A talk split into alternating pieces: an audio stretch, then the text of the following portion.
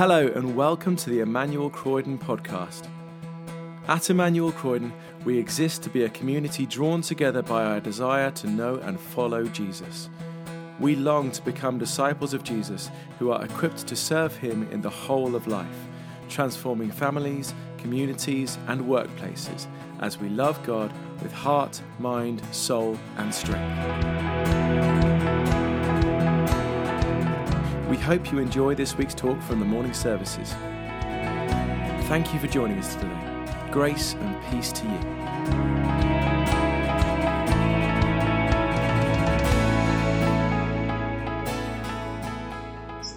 Today's Bible reading is taken from Mark chapter 1, verses 9 to 15. At that time, Jesus came from Nazareth in Galilee and was baptized by John in the Jordan. Just as Jesus was coming up out of the water, he saw heaven being torn open and the Spirit descending on him like a dove. And a voice came from heaven You are my Son, whom I love. With you I am well pleased. At once the Spirit sent him out into the wilderness. And he was in the wilderness for forty days, being tempted by Satan. He was with the wild animals, and angels attended him. After John was put in prison, Jesus went into Galilee, proclaiming the good news of God. The time has come, he said. The kingdom of God has come near. Repent and believe the good news. This is the word of the Lord. Thanks be to God. Let's pray before we begin to look at those verses. Heavenly Father, thank you that you are a speaking God and that you speak by your Spirit through your word. Please give us listening ears and a ready heart to hear you and respond this morning. In Jesus' name we pray. Amen. Well, good morning. Good morning in the building. Good morning at home.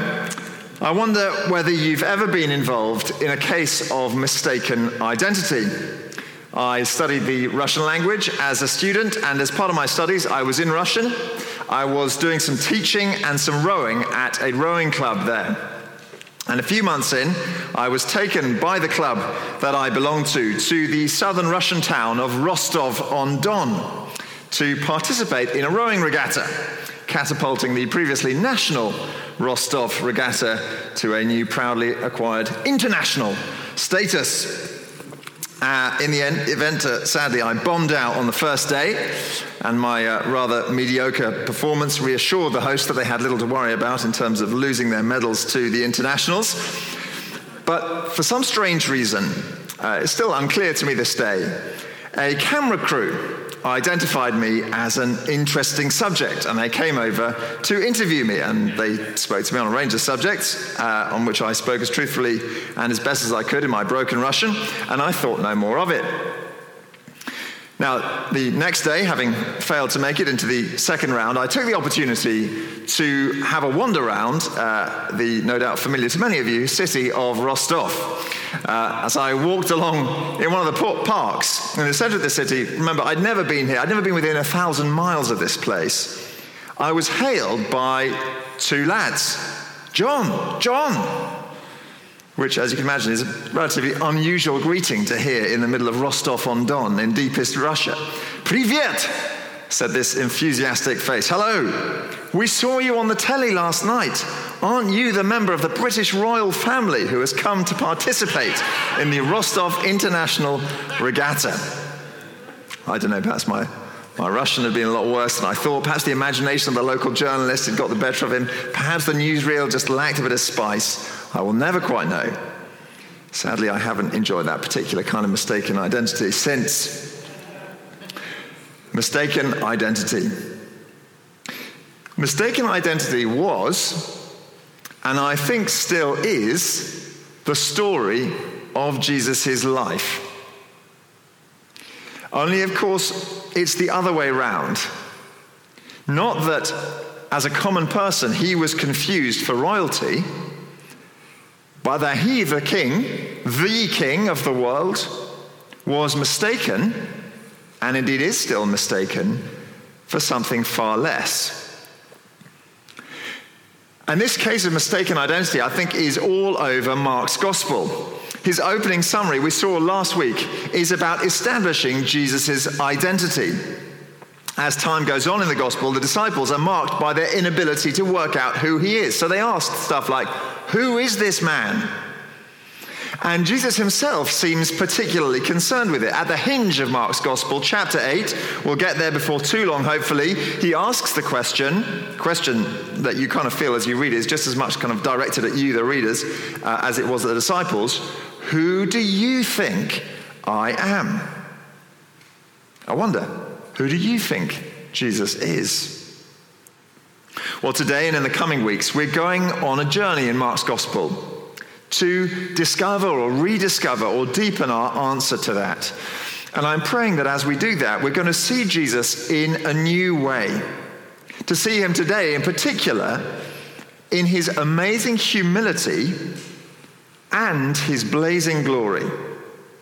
And all that so that we might be drawn to trust him and to make him our king all the more. So, who is Jesus? Well, in today's reading, according to Mark, first of all, he is the humble man. He's the humble man. Verse 9 of chapter 1. At that time, Jesus came from Nazareth in Galilee and was baptized by John in the Jordan. Now, this is almost a, throwaway line before the big show that comes next. But stay with this verse for a moment.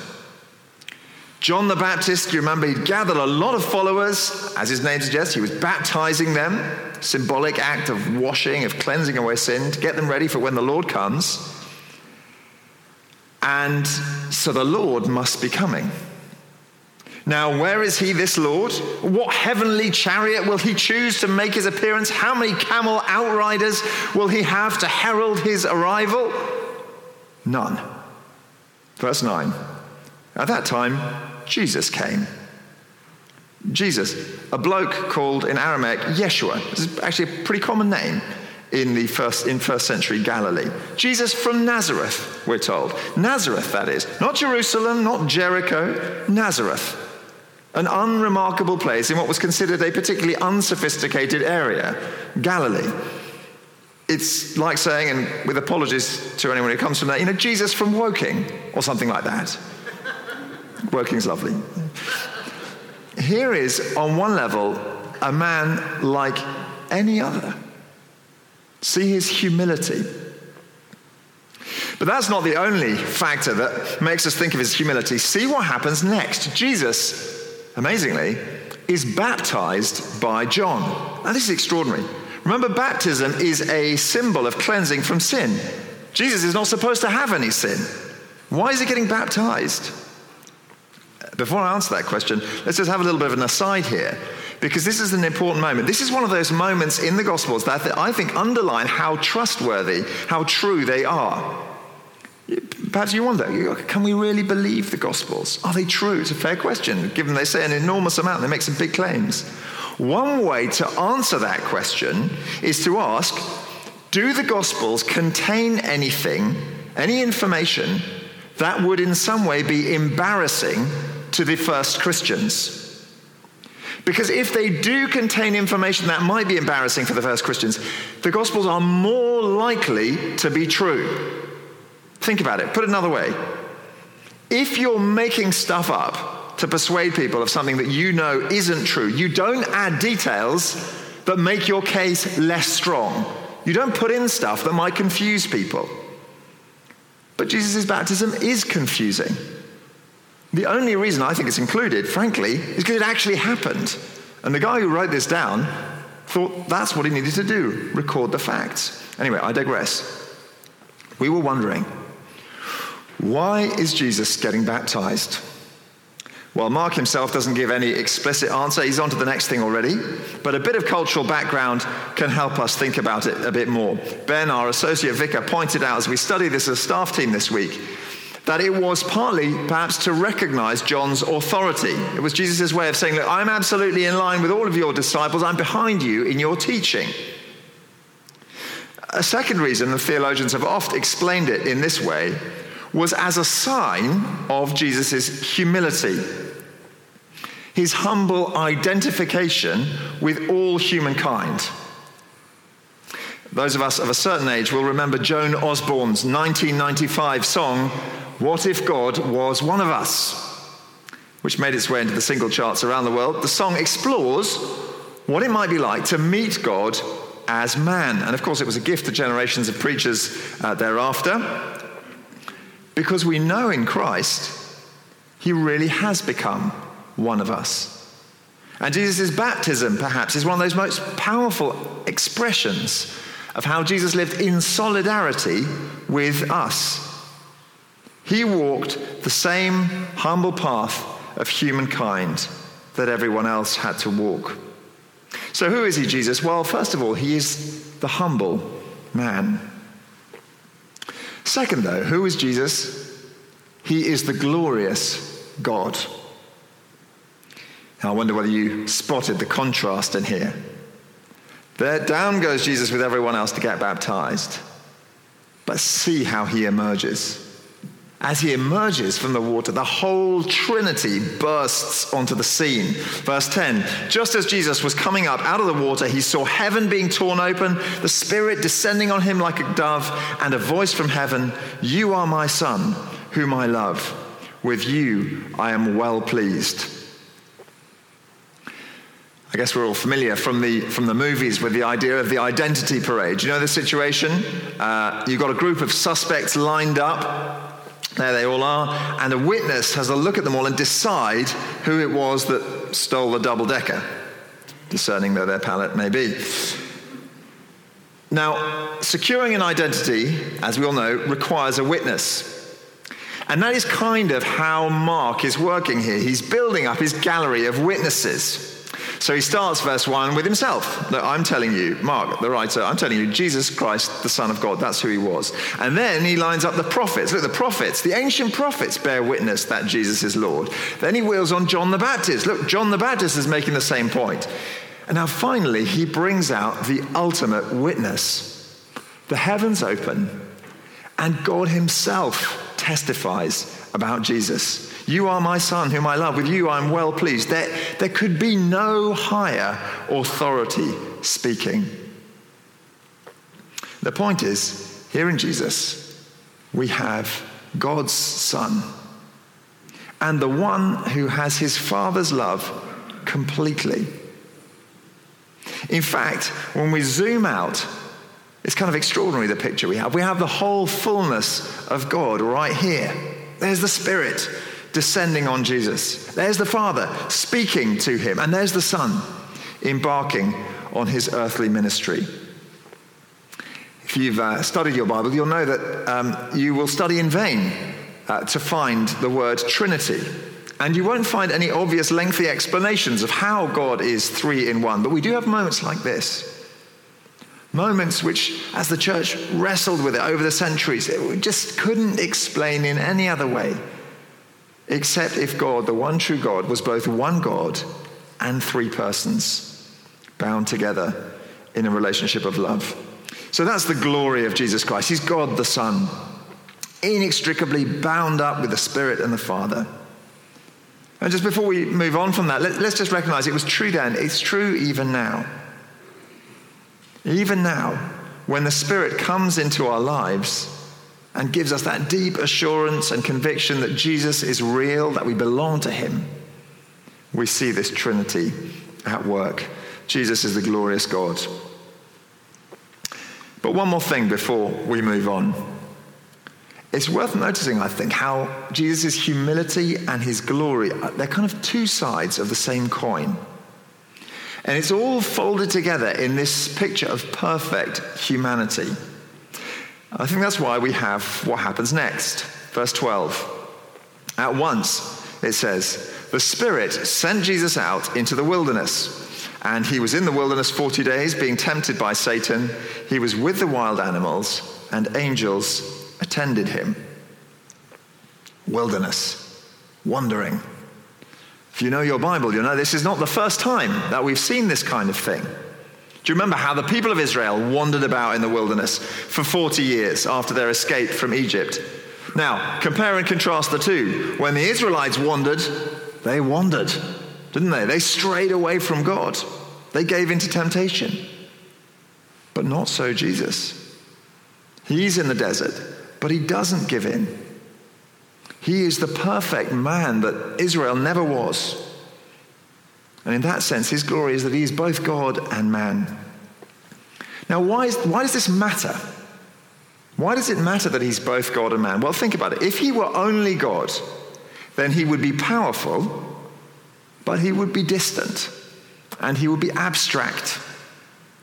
If he were only man, well, then he'd be near and relevant, but he'd be broken just like the rest of us. He'd be ineffective. He'd got his own sins, his own death to die. But he is both God and man. Now, I wonder do you believe in that God? Do you believe that there is a powerful, all sovereign God who also is near to you, immediately accessible through his Spirit, who has walked your road in his Son? But we must move on.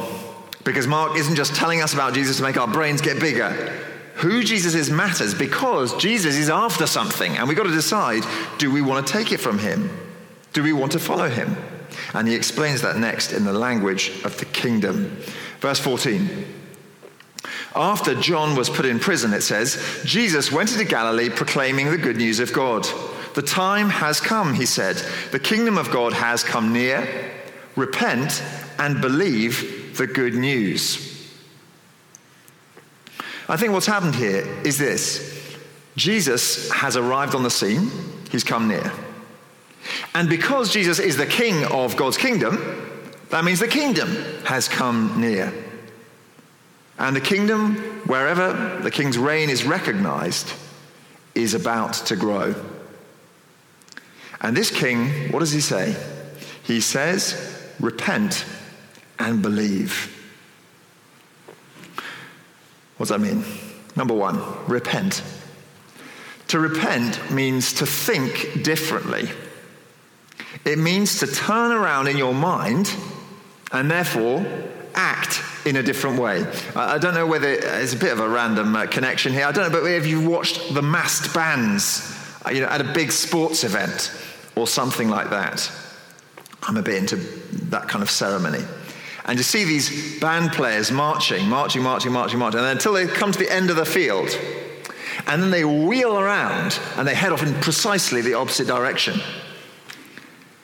That is what it looks like to repent.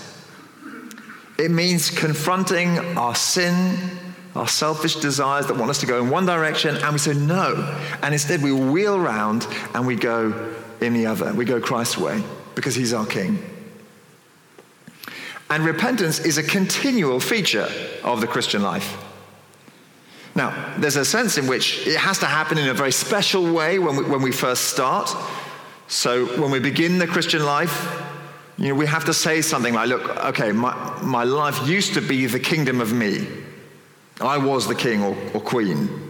But now I know who Jesus is. I'm changing that. I want to say, from now on, the crown is going to be on Jesus' head. And I may often fail him. I'm going to deny that in all sorts of ways, but I'm really clear from now on, deep down in my heart, his, his direction, that's the one I'm aiming at. In that sense, the Christian life starts with a particular type of repentance. But repentance goes on. Repentance is actually an ongoing feature of the Christian life. Martin Luther, you remember the guy who nailed the, the, the, 95 Theses to the door of Wittenberg Cathedral. The very first one of these was Our Lord and Master Jesus Christ willed the entire life of believers to be one of repentance. We're never past repenting. We're never past saying, Oh, you know, I got that wrong. It's time to get back in line with the Lord Jesus. In fact, I think that's kind of one of the greatest signs of spiritual life. Not that a person never sins, we all do that. But that we're in the fight to repent and go back his way. That's part one of the response Jesus wants repent. But please don't hear that in isolation. Otherwise, we'll get completely the wrong end of the stick about Christianity. It's not about pulling, up, pulling yourself up by your bootstraps. Jesus doesn't just say repent, he says repent and believe.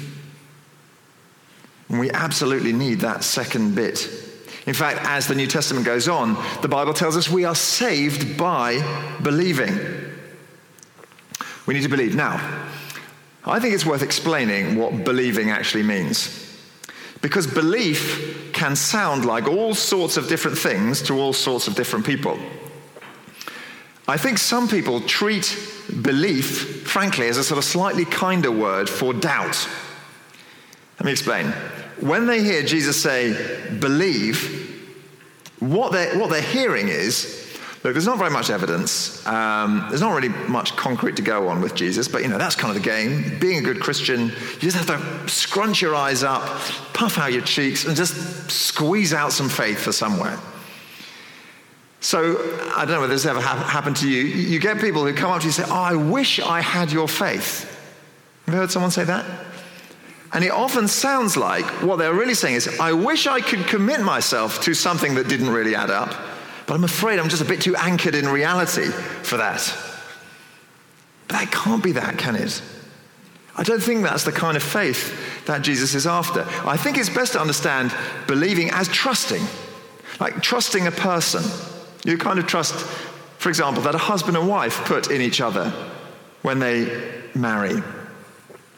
Jesus asks us to believe in Him, to put our trust in Him to lay the weight of our whole lives, our eternity, on Him. That kind of faith, that personal trust in Jesus, that's the way all the blessings of salvation are, are unlocked. So Jesus' challenges for us, I think, is this look, do you feel that you know enough about who Jesus was, what he did, to entrust him with everything that is to come? whether that's your decisions, your future, your failures. Will we lean on Him? Will we rest on Him? Will we, in that sense, believe in Him? And you know, as I ask that, I, I can imagine a range of responses from those who are listening right now. Perhaps as, as I pose that question, will you, will you believe in Him? You're thinking, frankly, that seems like quite a big deal. That's a big ask. I'm not sure I can. Now, that's a very fair objection. There's a lot at stake here, isn't there? And so you want to get straight whether this is something you want to believe in. Why not join us on Thursday as we begin Christianity Explored? Great opportunity to work out is Jesus worth that kind of trust? Come along if you're a skeptic, come along if you're a believer with questions. Now, other people may be saying, thinking, well, yeah, I can, I can believe, I want to believe, and I do believe some of the time with some of my life. But I, am struggling to trust Christ over here. Well, perhaps it's time to share that struggle with a Christian friend, to tackle it in prayer, perhaps. I'd love to speak to you more about that if that's you. For still others, it may be that you feel, well, yeah, this is me actually. I, have done it. I do believe. I feel like I, have tried to turn my, around, my, my life around and, and to trust in Jesus. I have done perhaps for a long time. But let me be honest with you, it's not working. Life is not going well for me. Well, let me say to you keep trusting. Keep trusting. Following Christ may feel really hard right now. But you know, part of the reason that we, we trust in the Lord is because we cannot see the end from the beginning, but He can. He can see through it all, and He has won the future. He's done it. So let me encourage you believe. Let's pray.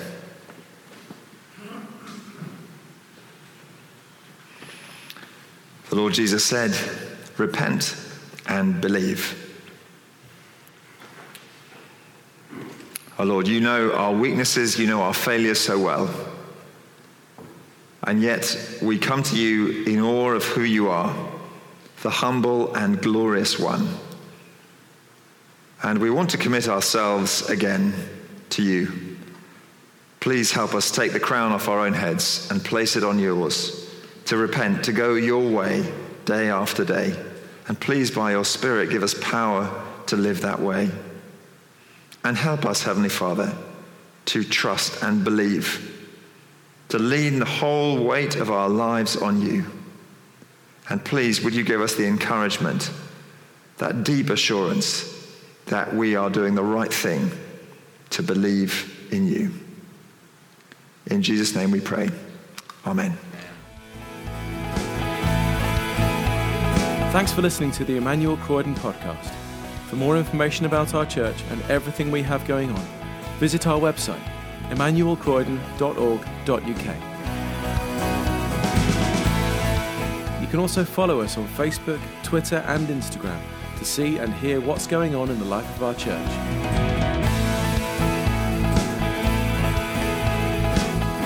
God bless you and have a wonderful week.